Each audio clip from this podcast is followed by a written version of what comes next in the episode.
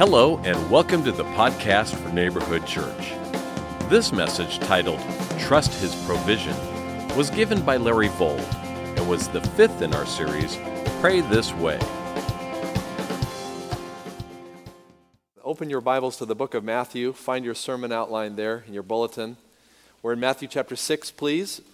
And uh, that's on page 1504 in that book rack Bible. Everybody's Bible open, please.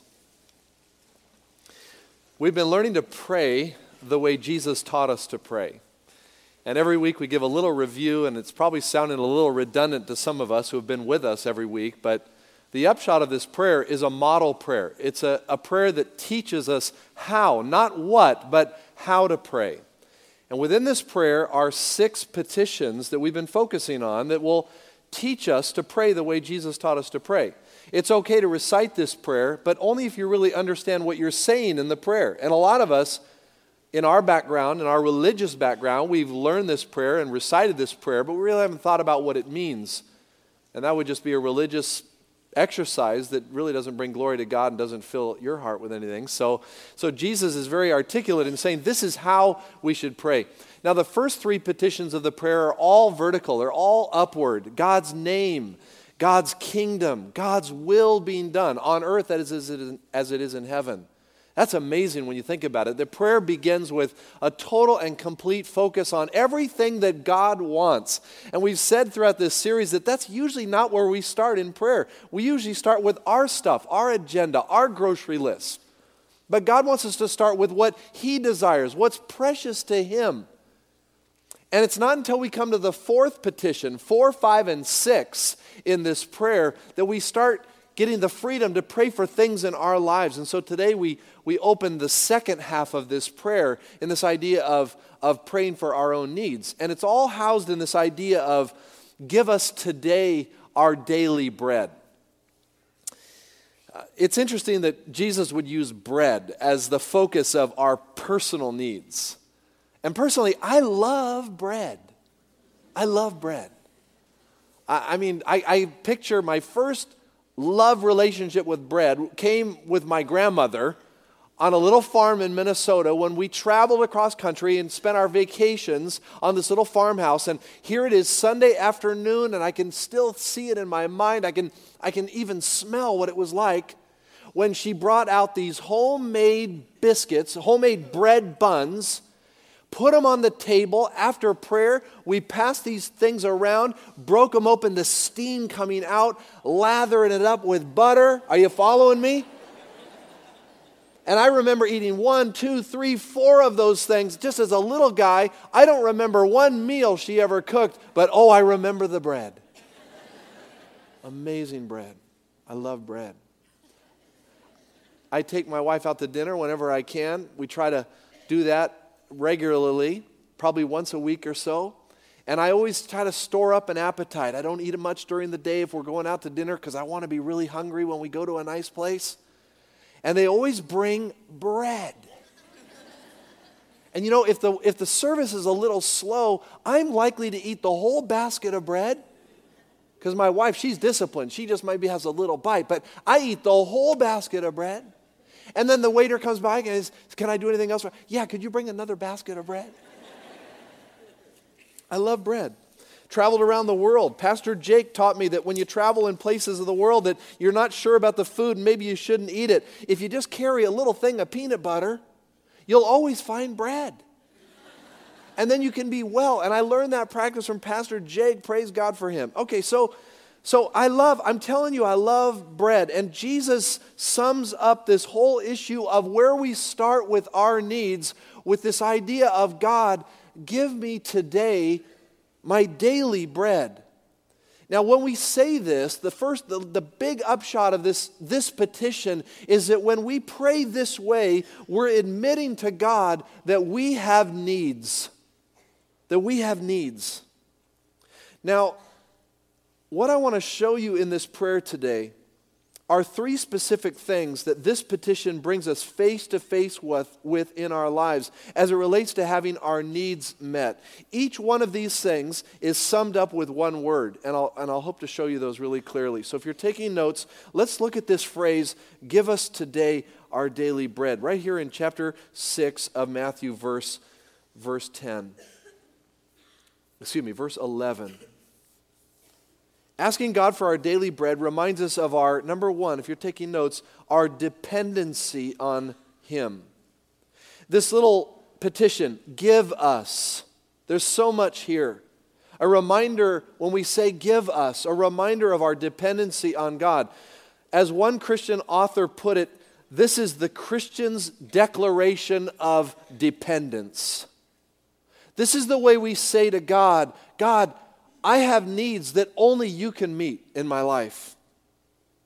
Now, the problem is with this petition is that we were reminded that we have a tendency to depend on other things before we ever come to God. Jesus is teaching us in this prayer that where we start in prayer is the recognition of being dependent on God. Let me just offer a couple of areas that we depend on outside of God. Here's an obvious we depend on ourselves. We depend on ourselves. We have trouble we have trouble getting past the fact that we need to be we think we need to be self-reliant in every way. And we've heard this said. People tell us, fix things yourself, be self reliant, take care of yourself, do for yourself first, don't trust anyone. In fact, you hear, have you ever heard that sentiment? God helps those who help themselves. Let me just remind you, that's not in the Bible. God wants us to realize that we have huge needs. It gets a little fuzzy when you think about this because there is something in the scripture about taking responsibility. I mean, to say you're dependent on God, if you take it to a toxic view, some people sit back and say, Well, I'm not going to do anything. I mean, if, if I've got needs uh, and God's the one that meets those needs, I'm not going to do anything. I'm not going to work. God's just going to provide. I'm just going to do my own thing. That's, that's a way sideways view of what Jesus is talking about here. He's saying what we start with is realizing that we are dependent on God for everything in our lives. Everything in our lives. And so when Jesus says, you need to depend on God by saying, Give us today our daily bread. He's saying, Remember that God is our provider. And you may want to write that down in that little section I've given you there. I'm just throwing some things your way that you'd be reminded. Genesis 22 14. Remember when, Isaac, uh, when Abraham took Isaac up to the altar where God told him to sacrifice his son, the son of promise? And Isaac is taken up there. And remember that how that whole thing comes down as Abraham's getting ready to plunge the knife into his son, which is just abhorrent. We can't even imagine what that would be. God stops him and he says, Now I see that you love me and you've passed the test. God does lead us at times into testing, into trials. He says, You've passed the, ten- the test. Now, over in the thicket, there's a ram. That's what I want you to use. But someday, someday in the future, my son is going to come and he is going to be the sacrifice, and there is not going to be a ram in the thicket. My son is the sacrifice. A beautiful Old Testament image of Christ for us, the gospel for us. So there's competitors in our hearts to thinking that God is our provider. Think of some of the competitors our savings, our jobs, our material possessions. The, the list is endless as the things we can depend on in our lives and somehow just push God to the margins. We really don't need God. Look at our bank account. We really don't need God. I've got a great job. Really don't need God. I've got all these things in my life. And by the way, I know how to take care of myself. We just really don't need God. And so Jesus says when you pray, you need to remind yourself daily in this prayer, give us today. And by the way, I love the fact, look at there in verse 11, give us today our daily bread. There's something so so daily about our need with God, isn't there? We were talking about this as a staff a few months ago, and, and Pastor Danny, I remember him just saying, it seems like this is so unique as a prayer because it seems like it expires every day. Give us today. We'll get back to that in a minute, but big insight there that God wants to be reminded that every day is a new start. Every day is a new moment. We've got needs God provides. We might have a trouble because we depend too much on ourselves. If you're taking notes, and we're not putting this on PowerPoint or anything, but just as another point, we might depend on structures, other things like government to provide for our needs and just forget about God. I'll talk about government for a minute, and don't get nervous because I'm not going political in this sermon. But some of us start viewing our basic needs as rights, and before we know it, we're blaming structures that are in place to ensure people's well being for not providing as they should. So, if there are hungry people in our society, the government should take care of them. If there are homeless people in our society, the government should take care of them. We excuse ourselves from any appropriation of those things. If our needs are met, we see where other people's needs aren't met. We say, why isn't the government doing something about this? This prayer takes us into the focus of a personal issue before God. Because notice the plural pronoun give us today. This is a prayer in community. We'll get to that at the end. So, and by the way, when you speak about government, there is something governmental about this prayer. There's something in this prayer that maybe at, at first reading we wouldn't understand. Um, in the time that Jesus walked this earth, you might remember in the New Testament Gospels, there, was, there were miracles that Jesus did. And one of the phenomenal miracles he did was he fed a group of 5,000 men, the Bible says. So there was many more people than 5,000. You remember he fed with, with uh, five five loaves of bread and two little fish. Little fish sandwiches for 5,000 people. A little boy with a sack lunch. Jesus telling his disciples, let's give these people something to eat. You're crazy, Lord. Are you kidding? We can't feed all these people. Well, what do we got? We got a little sack lunch with some bread and fish. Jesus says, bring them to me. Now, Jesus is about to do an amazing miracle to remind his disciples and to teach his disciples that if whatever you bring to him, if you trust it with Him, it's gonna be enough. That's powerful. But what we don't know is the historical background of this miracle. And I'd like to suggest something here. Can't prove it. But if you know the historical background of this time, the leader of the area of Galilee where this miracle took place, right on the shores of Galilee, uh, was, was Herod Antipas. He was the son of Herod the Great. Herod the Great was the one guy in charge when Jesus was born. Remember, Herod the Great wanted to destroy Jesus and anything of any rival king. Herod the Great had sons. And, uh, and it's kind of a long story. I don't want to go into the Herodian house, but Herod Antipas is one of his sons. But when Herod the Great died, he split his kingdom into uh, different districts. And Herod Antipas, his son, became the district leader, the tetrarch, which is one of four districts. He became the tetrarch of Galilee, Perea area. And Herod Antipas had his desire to become ultimately the emperor of Rome. At the time, the emperor, the Caesar of Rome, was named Tiberius. So Herod Antipas decides to do some political wrangling. And what he does in the area of Galilee is, first of all, he changes the name of the Sea of Galilee to the Sea of Tiberias. And he builds a capital city for his little tetrarch area on the Lake of Galilee, on the Sea of Galilee, Tiberias, he called it the city called Tiberias. That's the name. The New Testament, read that little Tiberias. That's named after the emperor and then Herod Antipas went on and he took control over all the controlling bread and fish market of the, of the Sea of Galilee. He controlled it all. It's like a stock market, you know, mogul. And he made sure that everybody that was buying bread and buying fish were sort of controlled so that the money would go into the coffers at Rome and so that he could put his pledge to become perhaps the next Caesar of the world. That's, the, that's what's behind this. Now, so I'm suggesting, I'm just suggesting that when Jesus did that amazing miracle of turning fish and bread, just a little sack lunch, into feeding 5,000, might Jesus have been suggesting to the people that sat on the shores of the Sea of Tiberias, that they knew as the Sea of Galilee for so long, might he have been suggesting to them that it was not Caesar, it was not Tiberius that could provide for your needs, but it was the God of heaven? Look at it in that context and you say, oh my goodness. Now, no doubt, when you read this, I don't know about you, and I read this phrase, the first thing that popped out to my mind was the Exodus story. Exodus 16, you remember when the children of Israel were grumbling against Moses, and they did that a lot.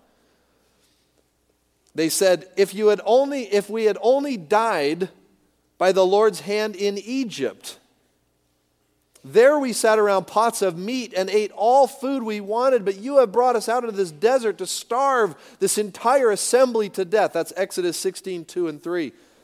Then The Lord said to Moses in verse 4, I will rain down bread from heaven for you. The people are to go out each day and gather enough for that day. That's Exodus 16, 4. This is the Exodus story brought now into the prayer of Jesus. Give us today our daily bread. And you remember, as the people went out, as the manna, as the bread came down from heaven, it was flaky. They didn't know what it was. They're picking it up, and so they're saying, What is this stuff? And Moses said, That's a good name. That's the name. Manna means what is it? Now, if, if you're newly married and your wife is learning to cook or something like that, don't, don't call the meal manna, okay? Don't call it, what is this? But this is the name that, that was for the daily bread. And the amazing thing about it was that the people who stored the bread, who got the bread, you could, you could, watch this, you could boil it, you could bake it, you could fry it, you could do anything you wanted with this manna. The one thing you couldn't do was store it. If you decided to take a little bit more so tomorrow you wouldn't have to go out and pick it up, what happened? You woke up the next morning and there were maggots in it. It was spoiled. It was rotten. Ever eaten bread that was rotten? It's not fun. I've done that. Early morning, dark, slather something on a piece of bread, eat it. Oh! And then you turn the light on, and there's this big green patch in the bread. I just do things like that to just see if you're listening. Anyway, bad bread. So God says, listen, you can't hoard manna. It's a daily process. And the beautiful thing about it was is that whatever you picked up wasn't too much or wasn't too little. God provided for your needs. This is the New Testament version. Jesus said here, "Give us today our daily bread." By the way, spiritually there's a beautiful application of this. You need daily manna spiritually too. You need a daily portion. You can't come into here on Sunday morning and get your message for the week and go back out and not invest yourself. You need daily manna. You need fresh manna. That's why, as a pastor, I don't, I don't preach through messages and, and then just, you know, it's been a couple years, so now we bring back a series and just preach through it again. I need fresh manna. I need to hear from God. And right now, today, what is the need today in my life? So, so Jesus had in mind, I believe, this story of the Exodus where God is their daily, daily, daily provider. Now, Ken, Ken Hemphill, in his book, The Prayer of Jesus, calls this, I love this, he calls this Father Nature. He writes, Your Father knows that you have a life. That life includes cereal on the breakfast table, diapers on the baby, a coat on your back, and a pair of decent shoes on your feet. It includes a roof over your head and money to keep it there, a job to work and the opportunity to excel, a car that runs and a reliable mechanic to help it stay that way. To most people, there's nothing spiritual about these things, nothing sacred about writing the check for this month's rent, eating a tuna sandwich, or fixing a leaky faucet. But for the Christian, these routine matters provide ongoing evidence that a compassionate, loving God cares about the most ordinary matters in our lives. How about you? Are you aware of God's amazing blessing in your life? You know, this past week, we had a toilet overflow at 1.30 in the morning. Okay, so my, my daughter runs in and says, Dad, the toilet's overflowing. Okay, so I'm like, oh no. So I run in there and, oh, have you ever been awoken to that kind of a situation? So here I am at two in the morning. Something, something got lodged in the toilet, not the bowl, but in the tank. Got lodged down inside and it created a problem. And I don't want to go into all the details, but the point is, I'm in my garage at two in the morning and I'm just, you know, where is the gasket? Where is the, I'm looking around okay, finally I find this one little part. Thank you, Jesus. I found this part that I'd had for like two years. I go in the house, I'm fixed, I'm working on this, but I want you to know something. In my heart, I'm not going, oh, this is so wonderful. Look at how great. I got a huge day the next day. I'm thinking, man, I'm wide awake. But you know, the Lord kind of rested my heart. You got a toilet, Vold. You know how many people in the world don't even have a toilet? I'm complaining about fixing the toilet at 2 a.m. I should be ashamed of myself. This is, this is just a gentle reminder. I'm just provoking from a real life situation how sometimes we take for granted the amazing provision of God. Now, watch this. When we don't depend on God or see Him as our provider, one or both of the following are likely to happen if you're taking notes. Number one, we become stingy. Write that down. We become stingy. We reduce sharing our provisions because we feel they're ours. We mean, we think, hey, I earned this, it belongs to me, I worked hard for it, I paid for it, so therefore I don't want to share it. It's mine. Or, secondly, watch this, we become anxious. Write that down. We become anxious. We become worried about whether or not if we share resources, if we give something away, will it come back to us? Will we have enough for tomorrow? It's the Exodus story all over. You can't hoard it, you just have to live in the day. Jesus said, Don't worry about your life, what you will eat or drink, or about your body. Remember Matthew chapter 6? Later in this passage. Don't worry, Jesus said. Don't be anxious. God, listen, Worry and anxiety is always due to the question of God's ability to provide. What do you believe about God's provision for your life? So, the first thing I just wanted you to see is this prayer is a reminder. The way we pray is I am dependent on God for everything in my life. Number two, if you're taking notes, asking God for our daily help, daily bread helps us evaluate our serenity within. If you want to write another word next to that, it's contentment. It helps us to evaluate our contentment. I like that Jesus uses bread here. He doesn't say, Give us today our daily lobster. He's not talking about the provision of our delicacies, though by His grace, He gives us delicacies. He's speaking about our dependence on Him for our basic needs. One of the abuses of this kind of petition is the practice of naming it and claiming it. Some of us come out of backgrounds that teach that if you've got enough faith, you can have anything. You can have wealth beyond your wildest dreams because God wants you to be wealthy. God wants you to have all this. It's just a matter of faith. And I just want that gets so wrong what the scriptures teach about God's provision in our lives. That's way wrong. They'll quote verses like, you know, we have not because we ask not of God, James chapter 4. But they don't read verse 3 that says, When you ask, you do not receive because you ask with wrong motives, that you may spend it to get your pleasures. So a lot of us have this selfish mindset, and, and God didn't say bucks, He said bread. He said sustenance. He said needs. So, one thing this petition should do for us is help us to see perspective on what we really have. A couple weeks ago, uh, the Chronicle had a uh, the, the, parade section featured a new book by Anna Quindlen called Full House, which decries the overindulgent culture we live in and how, how to declutter our lives. Anybody feel like they need to declutter their life this morning? The front cover asks the question Is your stuff weighing you down? And it's directed toward people who feel possessed by their possessions. I thought that was interesting. Secular book, secular world, secular newspaper, front page news. How do, about, how do you go about decluttering our lives? So Jesus made this point when he told the story of the man who had such a rich harvest, but he didn't have enough storage for all his harvest. So his solution was to build bigger barns. Remember that? He said to himself, this is Luke 12 19, you have plenty of good things laid up for many years. Take life easy, eat, drink, and be merry. Remember that?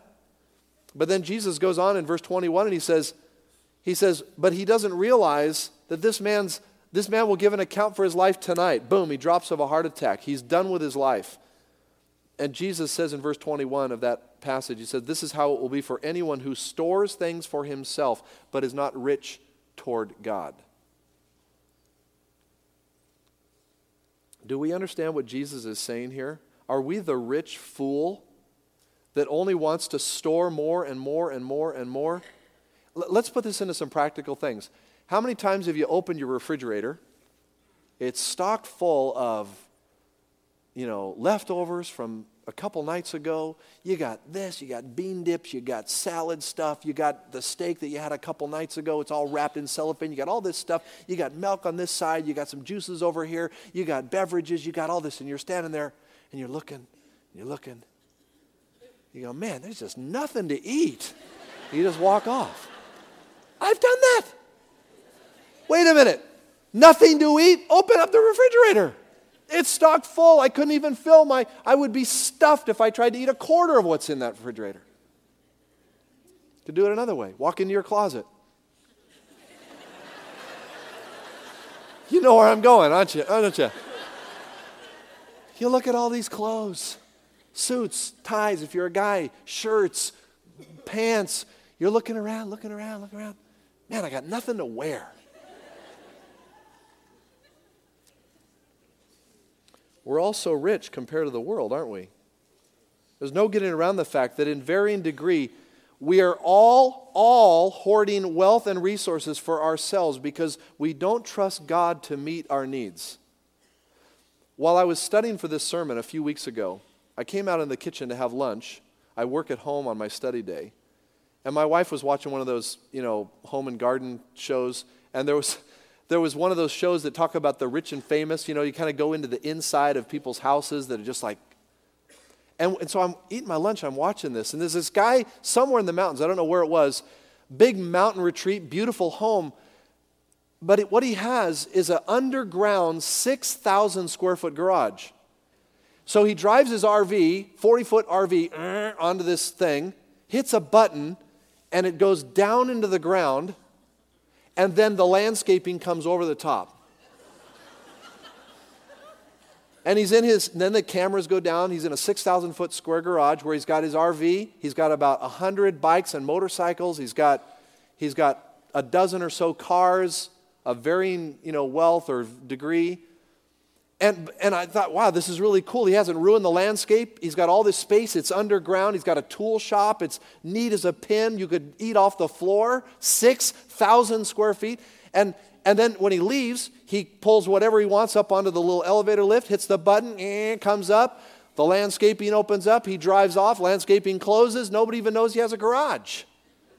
And I'm thinking, man, that's unbelievable. That guy is. And, and I'm judging him. I'm, ju- I'm thinking, do you really need an elevator to your underground garage? Do you need an underground garage?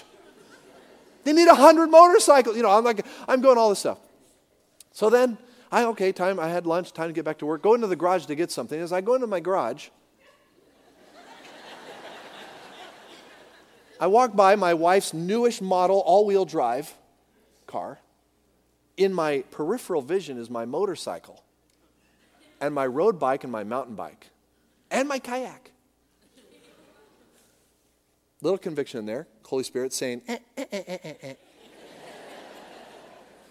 Go back to my study where I open my computer. Computer. I set my iPhone next to it. And I take a sip of clean water. And I put it down on the desk.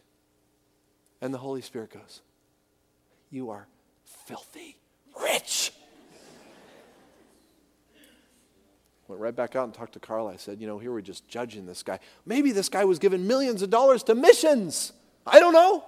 I don't know what he's doing with the rest of his money. Holy Spirit saying, What are you doing with your resources? Look at what you've got. Oh my goodness. Maybe I'm the rich fool. Jesus said it's easier for a camel to go through the eye of a needle than for a rich man to enter the kingdom of God. Ooh. So, as we consider this aspect of serenity, which is another word for commitment, you remember in John's gospel, the sixth chapter, Jesus says an amazing thing. He says, Watch this I am the bread of life. He who comes to me will never go hungry, and he who believes in me will never be thirsty. So this morning, some of us are trying to fill our hunger pangs with all the clutter of this world. And would you just hear the Holy Spirit say, What you need is Jesus, because he's going to fill your heart like nothing else. All right. Let me give you one last thing. And it's not something you have to write down because I forgot to take it off the outline. There it is. Asking God for daily bread empowers a community. Underline the word community. Community vision. Give us today our daily bread. As I'm praying for my daily provision, I'm reminded that there are others that have needs for the extra that I have. William Booth, the founder of Salvation Army, said this It's hard to preach the gospel to someone with an empty stomach. When we spiritualize this petition and discount the physical needs that it represents, we tend to look at preaching the gospel as only the element of outreach worthy of our time and resources. But no, no, no. Jesus is going to include bread because he wants all of us to know that we can share in helping other people's hunger, physical hunger. This past weekend up at the men's retreat, let me tell you a quick story. I'm standing next to a guy, we're watching horseshoes, you know. And there's a guy standing. I go, Tell me a little bit about your story. You know, I, I've seen him around, don't really know him that well. He goes, Well, you remember, I was, I was on the streets. I go, Oh, dude, that's right. Yeah. Tell me about that. Yeah, well, I was on the streets, and some people from your church kept going down to the Hayward Library on Saturday, and they brought the burritos, the breakfast burritos. So during the week, we're doing drugs, we're carrying on, we're do just, you know. But we always made it to the library because we wanted our burrito. He said, So we, we ate burritos for, I don't know how long, a couple years. And then one day he said, Hey, they're doing a breakfast up at the church on Sunday. They started that a couple years ago. So he started coming to the breakfast on Sunday. And he came and he came and he came and he goes, And I came into your church every time, as many times as I could. And I'd sit up there in the balcony or off on the side or somewhere in the auditorium. And I was oftentimes under the influence of something. I was a drug user. I had a little breakfast. I came in just to get a little quiet. I would hear you preach, and I'd like to tell you, Larry, that it was riveting to my heart, but frankly, I slept through most of your sermons. I said, everybody does that. Come on. he goes, but then one day, one day the Holy Spirit met me. One day, gave my life to Jesus in your church. He goes, You know what? I'm in an apartment now. I'm off the streets, thanks to the people that work in Cross Streets Ministry. Off the streets. He wants to get married to his fiance, and he's just anxious to do it God's way. I said, What are you doing on Monday? It's coming up tomorrow. Bring his fiance. They're going to do it right. They're going to honor God. They're going to get married. He's got a job. He's living in an apartment. And you know what? I just, the Holy Spirit was just reminding me hello, physical needs go a long way for paving the road to someone's heart to be open to the gospel of Jesus Christ. Here's the question What do I have enough of for today that I can share what I have with somebody else that doesn't have enough? And if we could just start to understand and live that way more, and I'm telling you this Larry needs this more.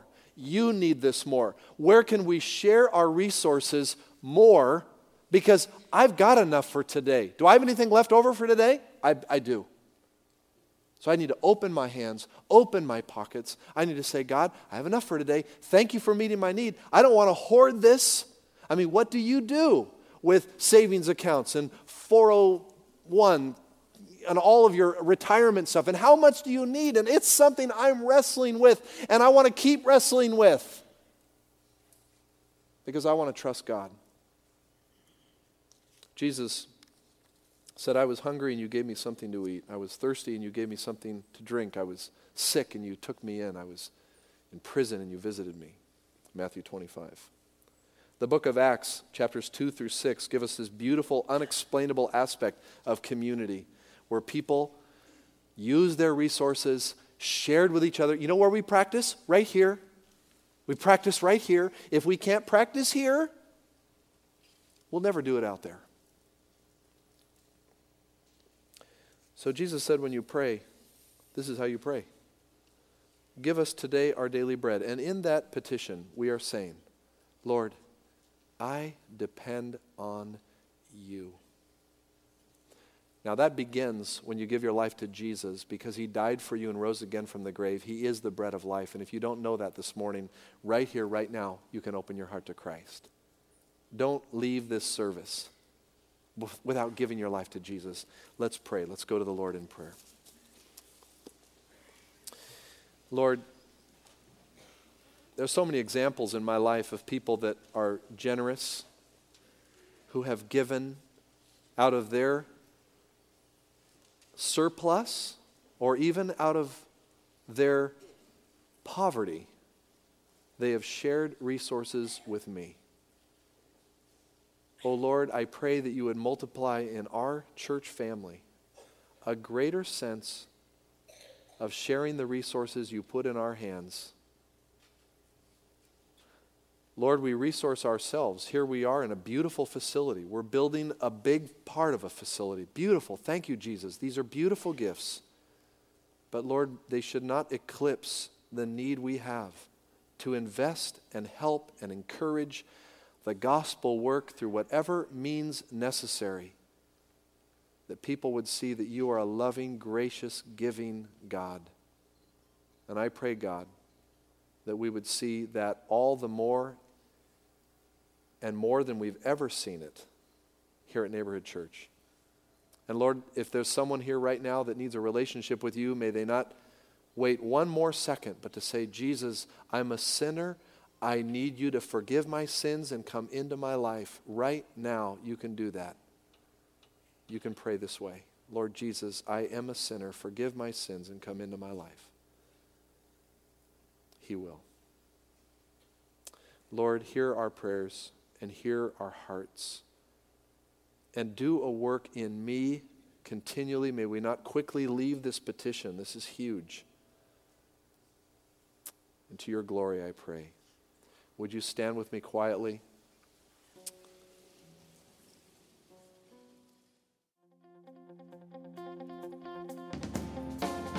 Thanks for listening. If you'd like to hear additional messages, or you're interested in finding out more about Neighborhood Church, please visit our website at threecrosses.org. That's the number three, crosses.org